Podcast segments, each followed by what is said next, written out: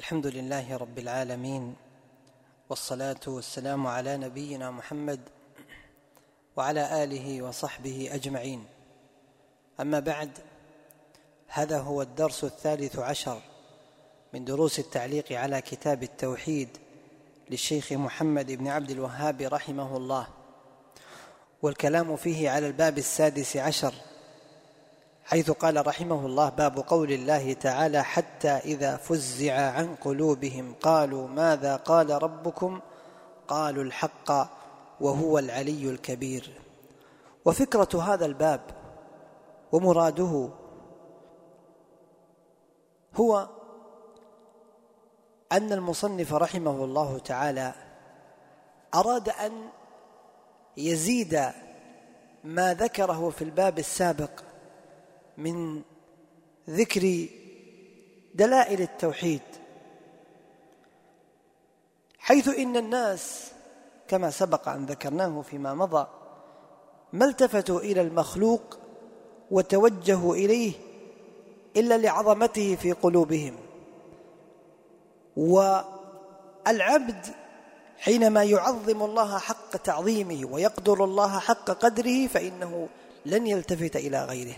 فذكر في هذا الباب برهانا على عظمة الله وقدرته وقوته وضرب المثال بالملائكة الذين هم أعظم الخلق وأقوى الخلق.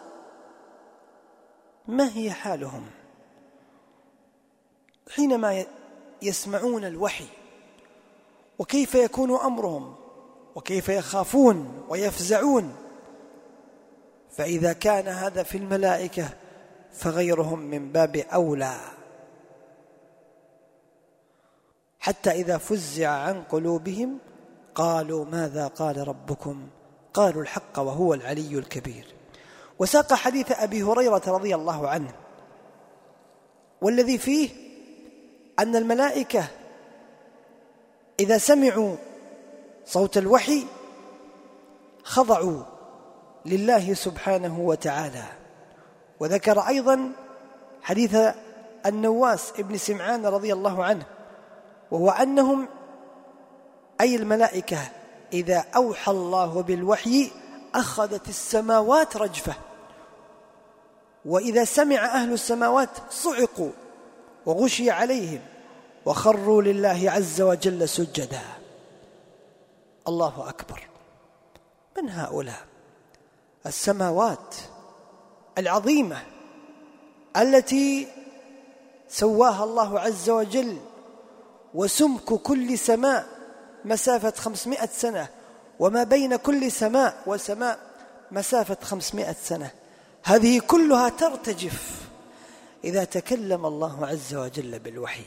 بل والملائكة الذين خلقهم الله عز وجل على هيئة شديدة. يحصل لهم رجفة.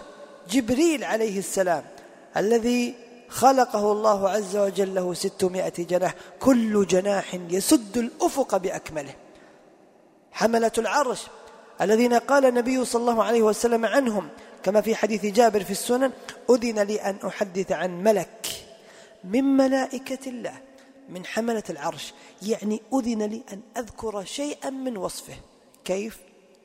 إنما بين شحمة أذنه إلى منكبه مسافة سبعمائة سنة.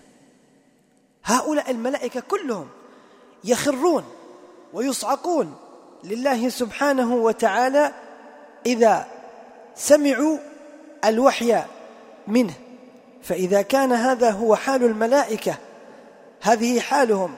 وخوفهم وذلهم لله عز وجل على شدة بأسهم وقوتهم وضخامة أبدانهم فكيف غيرهم؟ لا شك أنه أضعف منهم. وهذا يفيدك أن تتعرف على عظمة الله وضعف المخلوق ويجعلك تتوجه بقلبك إلى الله سبحانه وتعالى وتقارن بخاطرك بين ملك كجبريل عليه السلام وحاله وضعفه وذله أمام الملك سبحانه وتعالى. ثم تذكر رجلا أو امرأة تتوجه إلى قبر أو إلى رجل صالح قد ثوى في قبره لا يستطيع أن يدفع عن نفسه فكيف عن غيره؟ لو أن أي لو أن الأذى وقع على قبره لم يستطع أن يزيله بل إن عظامه قد بليت والدود قد أكل لحمه فيأتي على رأسه إنسان ويقول يا ولي فلان أرزقني فرج عني يسر لي أموري. هنا تعلم أن من توجه إلى غير الله عز وجل فقد أخطأ خطأ عظيما وقد زل زلة شنيعة حينما أنزل الحوائج بغير الله سبحانه وتعالى فوقع في الشرك نسأل الله عز وجل السلامة والعافية وأن يعافينا ويعافي جميع الناس من الشرك صغيره وكبيره. وهذا كله يجعلنا نتحمل رسالة عظيمة وهي أنه ينبغي علينا أن نوجه من رأيناه قد زل وأخطأ. وتوجه إلى غير الله وأنزل حوائجه بالمخلوق وأشرك بالله عز وجل أن نناصحه وأن نبين له الأمر. فالعلم إنما تحصل ثمرته بعلمنا بعملنا به وبدعوتنا وبدعوتنا غير غيرنا إليه. هذا هو الواجب على من عرف التوحيد وعرف بطلان الشرك بالله سبحانه وتعالى. أسأل الله أن يوفقنا وإياكم لما يحب ويرضى. وصلى الله وسلم على نبينا محمد.